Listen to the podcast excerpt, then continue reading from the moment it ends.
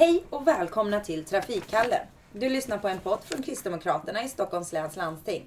Jag heter Oksana Schnicker och vid min sida har jag Karl Henriksson. Välkommen Trafikkalle! Tack så mycket! Och här finns också Simon Olsson som precis som jag jobbar på Kristdemokraternas kansli. Hej hej! Vi pratade ju om att bygga ny trafik förra gången och det tyckte vi var så intressant så vi har faktiskt bjudit in byggare-Bob herself, skulle man kunna säga. Nämligen den som i riksdagen leder arbetet med att bygga bostäder. Välkommen Caroline Schüber, kristdemokratisk riksdagsledamot från Stockholm och ordförande för civilutskottet.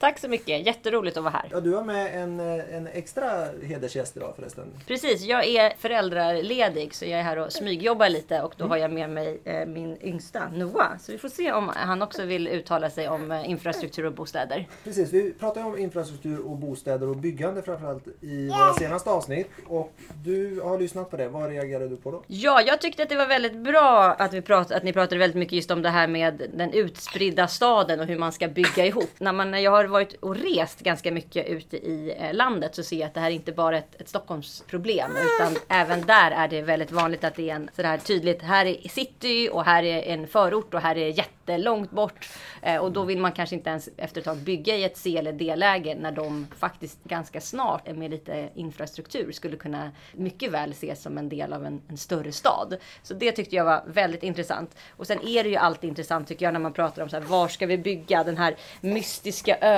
utanför Lidingö och jag vet att det finns en sån mystisk ö även utanför Ekerö. Och eh, när jag som sagt har åkt ut i landet så har jag sett väldigt många sådana platser där man undrar så här, varför har det inte byggts på denna liksom spännande mark? Är det åkermark? Är det något annat riksintresse? Bor det grodor här? Vad beror det på?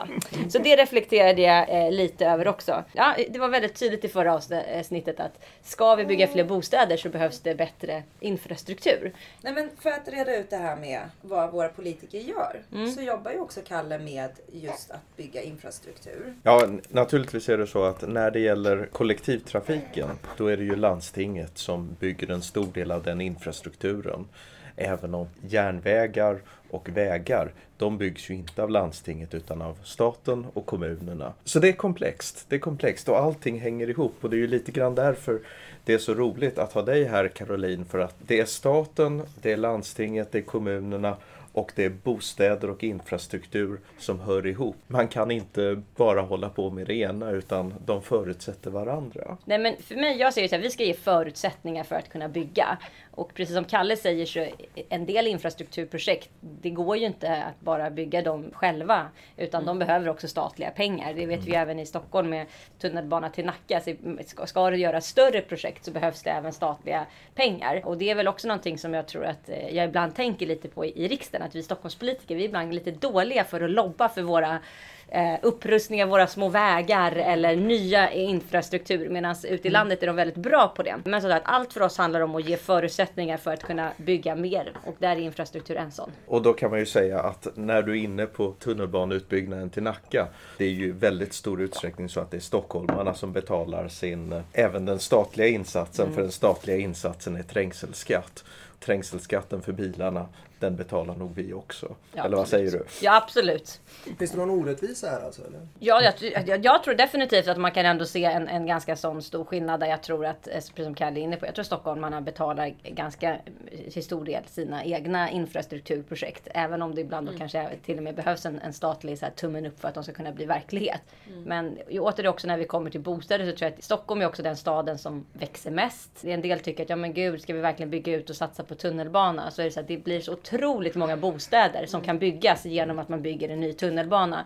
Jämfört med om man till och med skulle låta tre städer växa och bygga nya stadsdelar. De kan fortfarande inte bygga de mängden bostäder som vi faktiskt kan göra i storstäderna. Och det tror jag är viktigt att man har med sig.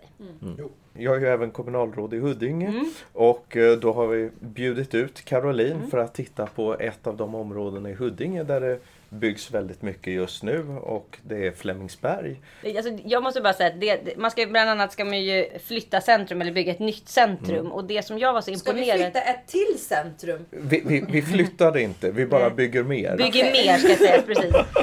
bygger mer än nog Kiruna har tagit över helt. Men det som jag tyckte var så, som jag blev så imponerad över. Jag har gjort en sån här bostadspolitisk turné och rest runt i land och rike. Men det är sällan som jag har känt det självförtroende som fanns när jag, var, eh, när jag träffade tjänstemännen.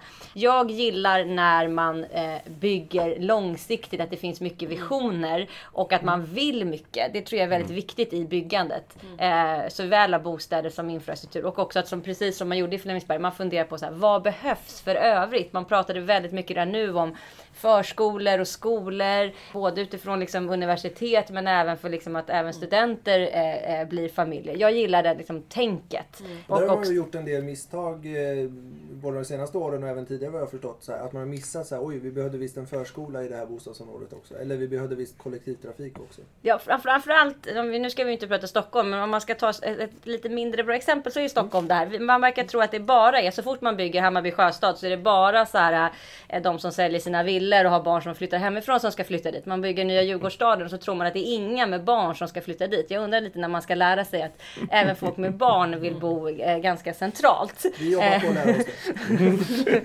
Eh, Nej men och Flemingsberg, det som jag tycker, också tycker var intressant, det var ju också att eh, man bygger väldigt mycket för att, för att eh, bygga ihop och kanske också bygga bort lite segregation. Precis. Både om vi tittar på Stockholm och en mängd andra städer så finns ju sår. Man har skapat segregation genom att man bygger ett område för en typ av människor. Sen bygger man en, ett annat område för en annan typ av människor. Och sen så tar man ett fält eller en skog däremellan så att de ska slippa mötas. Är det fältet som är såret här alltså? Eller? Fältet är såret. Okej. Nej men om jag ska gå tillbaka också till, till just det här med så här, till exempel förskolor så är det väldigt tydligt. Det säger väldigt många byggherrar som jag har träffat. Att så fort den sista liksom, eh, förskoleplatsen är eh, slut, eller liksom det är fullt, då har ju de väldigt mycket svårare att sälja.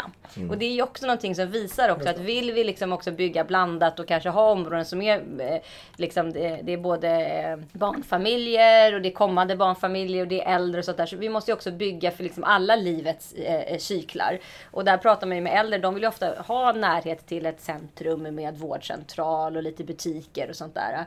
Eh, och just den närheten för dem är ofta kanske en buss som man kan ta. Eller en, att det är nära till, eh, man tar en buss till, till ehm, till närmsta station och sen kan man åka vidare. Och det tror jag också är någonting som är viktigt att tänka på. Sen i Stockholm, eh, jag läste någon sån här undersökning, så är vi ju miss, mest missnöjda med kollektivtrafiken i hela Sverige. Medan i Kiruna där det går en buss på morgonen och en på eftermiddagen, då är man mest nöjd. Och det tror jag säger någonting när man kommer ner och så bara nej, fem minuter till nästa tunnelbana, nu är det något fel. Eh, alltså vi har otroligt fantastisk faktiskt närhet till olika, eh, olika alternativ när det gäller kollektivtrafik. Eh, men är ändå mest missnöjda. Det kanske ibland är bra att lyfta blicken och det tycker jag på riksdagskansliet så väldigt många av de som jobbar där som till exempel är från andra delar av Sverige, till exempel Småland, de påminner ofta mig om att de verkligen hade typ två bussar på morgonen och två på eftermiddagen och att då kanske man eh, ska ha lite mer tid än de här fem minuterna och bli så upprörd över en tunnelbana som han går. Exakt.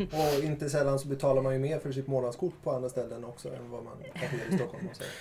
Hur ser det ut i landet nu? Du nämnde att du var på en bostadspolitisk turné. Mm. Vad är det för något? Nej men jag eh, kände att jag är ju född och uppvuxen i eh, Stockholm eh, och omnejd och kände att jag vill liksom inte bara ha Stockholms perspektiv på bostadsfrågan. Här har vi liksom haft bostadsbrist väldigt länge och det kan lätt bli väldigt mycket Stockholm, Stockholm, Stockholm. Så då kände jag att nu ska jag ut och resa i landet. Och det har varit väldigt givande för då har man ju sett liksom hur det finns kommuner uppe i Jämtland som hade detaljplaner sedan eh, 70-talet. Då, liksom, det, då kanske man inte, eh, också blir lite förvånad, varför byggs det inte? Ja men byggherrarna kanske inte bygga som man tänkte liksom, i slutet på 70-talet. Eh, och så undrar de så här, men de, det är ingen som vill bygga här. Fast ni har inte riktigt uppdaterat förutsättningarna. Eh, när det gäller frågan på strandskydd, hur det skiljer sig mellan liksom Skåne och eh, till exempel så var jag i, i Karlstad, så var finns den byggbara marken och sånt där. Så att för mig så har det varit väldigt bra att också se Eh, Och vi pratar ju gärna trafik här.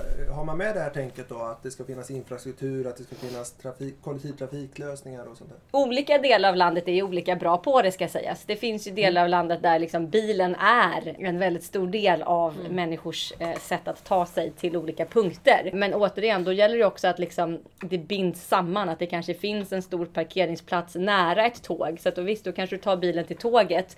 Eh, men därifrån så ska, ska, du kunna ha en möjlighet. Så att, ibland så tror jag att vi pratar lite olika och definierar olika vad infrastruktur är eller vad kollektivtrafik är. Men tänket måste finnas och där det inte gör det, där märker man att det blir väldigt mycket problem sen.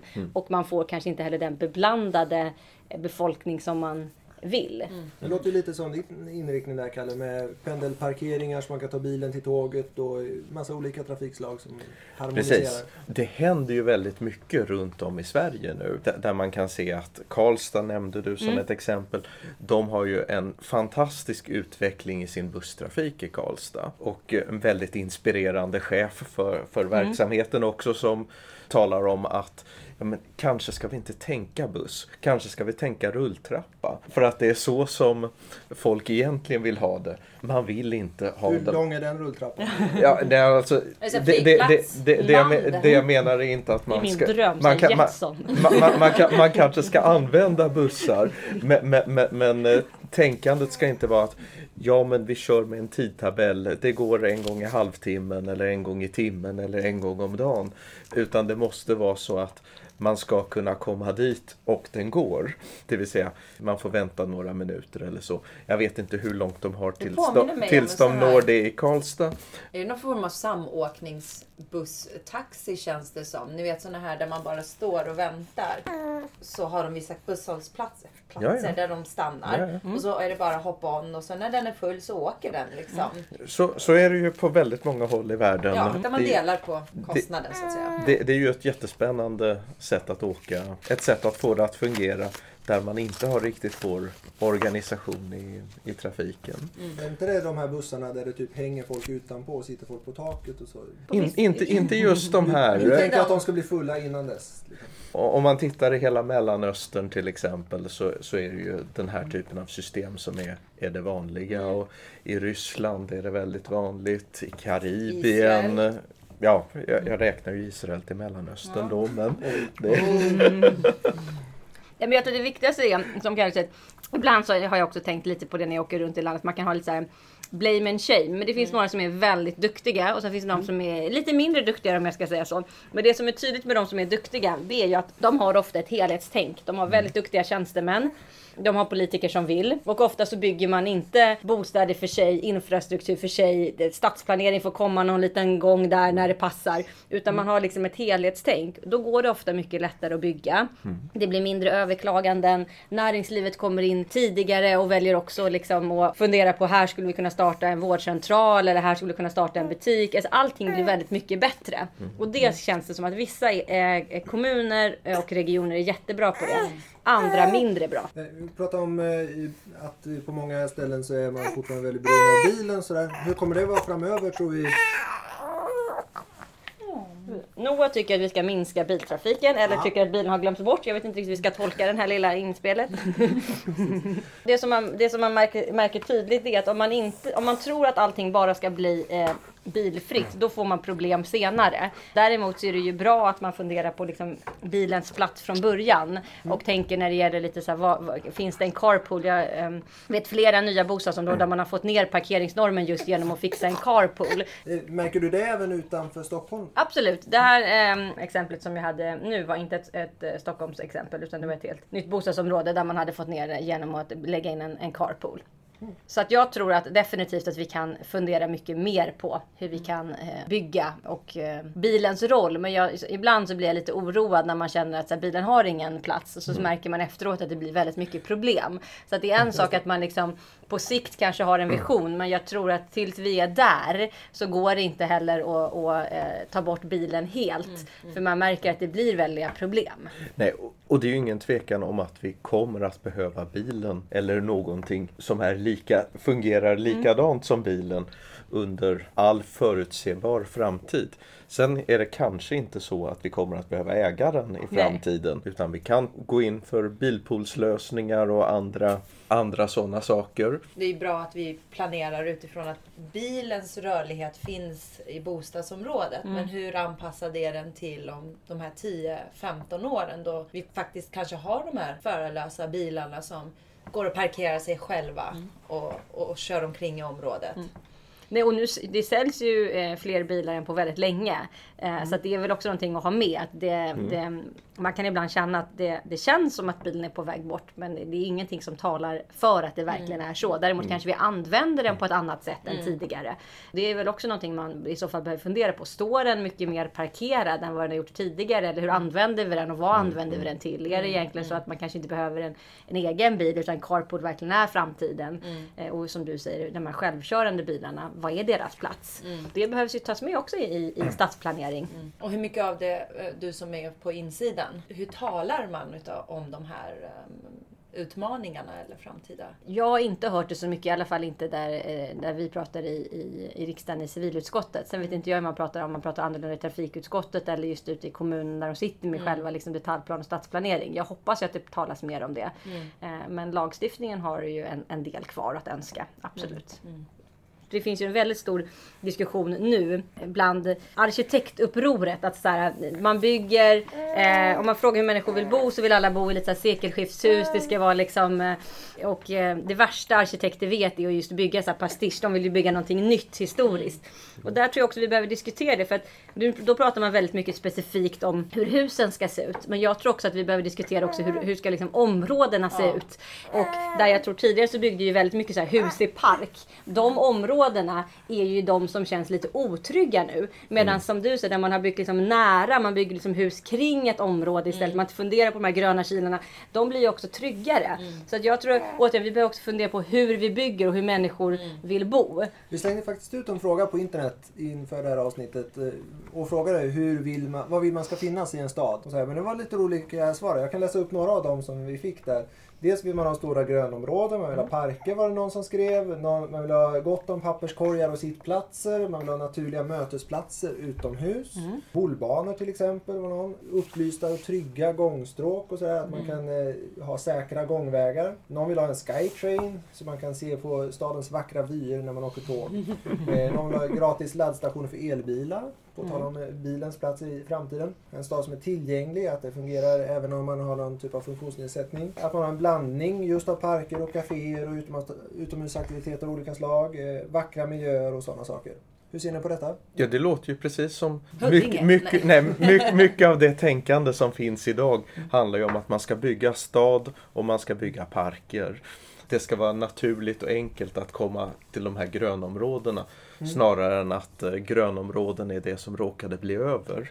Vilket det kanske var lite grann när man byggde de här hus i park i förorter mm. under 60 och 70-talet. Det finns ju en ganska tydlig trend på, på det här området som jag är jätte, jätte positiv till och som som jag försöker jobba för i alla byggprojekt jag kommer i kontakt med. Och jag instämmer. Jag tycker också väldigt mycket av det här är det människor vill ha. Sen så tror jag också man behöver diskutera liksom hur folk vill bo. Väldigt många, 7 av 10, har ju en, en dröm att någon gång bo i hus. Mm. Och vi bygger väldigt lite hus just mm. nu. Och jag förstår också just nu med de markpriser som vi har och med den bostadsbrist att man känner att ja, men ska man bygga ett hus när man skulle i så fall kan liksom bygga ett sexvåningshus. Men jag tror också någonstans att vi behöver bygga så som människor vill bo och mm. att vi bygger mer blandat.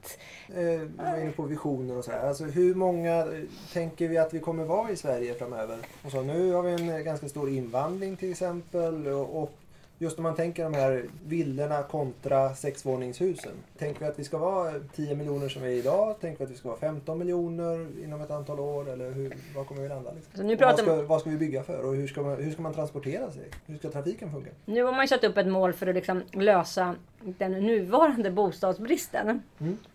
Jag kan tycka att din frågeställning är väldigt bra för att den handlar ju också om att nu så har vi satt upp ett mål men det, det måste ju vara rörligt. Allting beror ju på. Skulle vi få till exempel större rörlighet på bostadsmarknaden, skulle vi få fler att fundera på så här, kan vi liksom, kan vi bygga eh, eller kan vi hyra ut när vi flyttar? Mm. Eh, här, här vill alla som är 19 år flytta hemifrån. Det ville jag också när jag var 19 år. Men tittar man hur det ser ut i övriga Europa så är ju, även om det är problematiskt att folk är mambo eller man liksom bor i kollektiv mer så har man en liten annan lösning än att alla bor själva.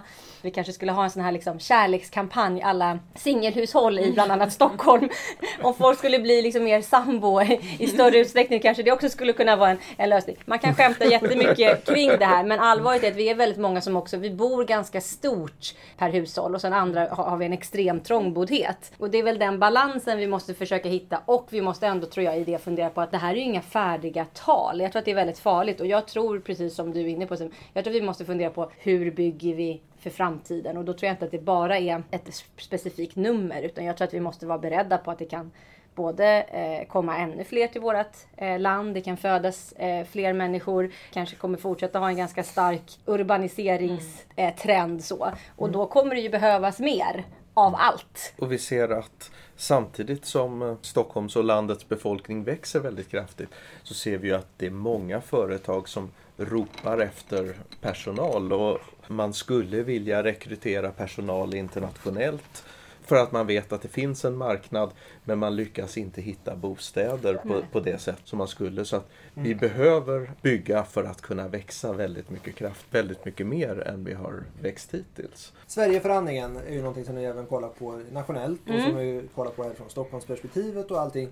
Kommer den leda till fler bostäder? Jo men jag tycker att vare sig, som sagt det är lite svårt att veta exakt var den slutar. Jag kan berätta en, en liten historia. Jag var i eh, Trosa och då, frågade, då berättade de vi så här ska vi bygga och vi ska bygga så och vi ska bygga. Och så, så frågade jag bara så här, men vad händer om Sverigeförhandlingen inte blir verklighet? Och då blev det helt tyst i rummet. Oj. Typ som att jag eh, var, en, var någon sorts misstänkt brottsling som hade erkänt ett, ett, ett brott av något slag. Eh, eh, och sen så, så sa de så här, vadå vad menar du? Vi har tagit i hand. Och då sa jag, jo men absolut men jag bara menar finansiellt så är det inte helt klart det kommer säkert byggas eh, både nya bostäder och infrastruktur men exakt mm. hur det ska dras är väl inte hundraprocentigt klart så. De såg hela Trosa gå i kras. Nej men då sa väl de att då kanske man hade kanske byggt lite fler villor än vad de hade eh, tänkt och planlagt för. Eh, så. Och det är väl det som jag tror att man behöver fundera lite på också. Jag tror verkligen att Sverigeförhandlingen har varit en fördel för det har verkligen fått eh, kommuner att fundera på så här, hur ska vi bygga, var ska mm. vi bygga, tänka mm. nytt och det har varit mm. jätteviktigt.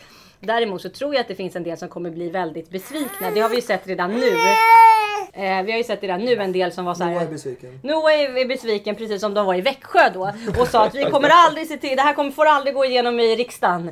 Eh, så, för att man kände att vi, kom, vi blir liksom avskurna. Så kommer det ju vara. Alla kommer ju inte få... Växjö, ni låter som fyra månaders Nej men jag förstår den besvikelse som en del känner. Men det jag vill säga då är det att jag hoppas i alla fall att den här Sverigeförhandlingen har lett till en grund för nytänk och att man verkligen också börjar bygga ihop infrastruktur, tänka på hur man kan bygga på ett annat sätt än vad man har gjort tidigare. Mm. Eh, och att man bygger vare sig det blir så att Sverigeförhandlingen är exakt det som har sagts eller om det blir bara en del av det. För jag tror att det kommer se lite olika ut i slutändan. Mm. Eh, men den, är, den, har varit, den har varit viktig. Det, det är min bild när jag har varit ute och rest också. Att det låter annorlunda i kommunerna än vad det gjorde för, för bara sex år sedan.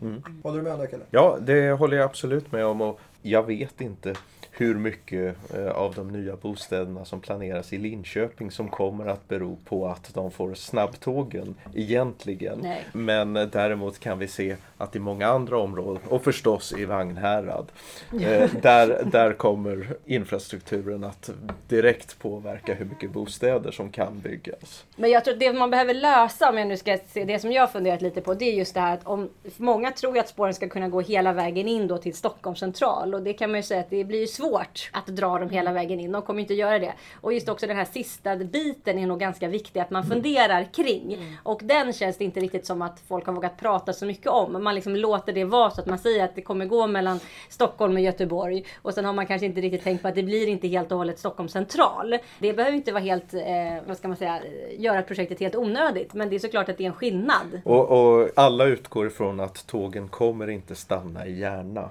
Ut, utan de måste naturligtvis in till Stockholm på ett eller annat sätt. Men där har vi ju kapacitetsproblem som, som det är idag. Det måste man lösa i den fortsatta processen här. Men då så. Tack så jättemycket. Det har varit sjukt spännande att få höra era tankar om hur vi ska kunna åka mer och faktiskt kunna få ha ett hem att få åka till. På Twitter heter vi KDSLL och Kalle, hur når man dig? Ja, man når mig till exempel via Twitter. Det heter Karl Henriksson och eh, Instagram KD Karl Henriksson. Och där tog det slut. Ja. Och, och, och, och, alla andra sociala medier brukar fungera också. Mm. Caroline, du är föräldraledig mm. egentligen. Men det kanske går att kontakta dig ändå. Och Hur Ja. gör man det? Ja, jag finns också på sociala medier. Eh, Caroline C börjar ner på slutet. Caroline Schüber brukar det vara på, på de flesta. Både, jag finns både på Twitter och Instagram och Facebook och har min blogg. Och så fin- kollar jag mejlen lite sporadiskt. Och så svarar jag när, när någon sover och jag sitter och väntar på en buss. Glasklart. Trafikkalle är slut för den här gången. Tack så mycket Karl Henriksson. Tack Caroline Schüber. Tack Noah som har varit väldigt tålmodig och eh, varit med och kommit med intressanta inspel också. Vi kommer tillbaka. Vi ska prata mer trafik så småningom. Glöm inte när du ska bygga en stad så är det bättre med hammare och spik än hammare och skära. Tack. Hej då! Hej då! Hejdå!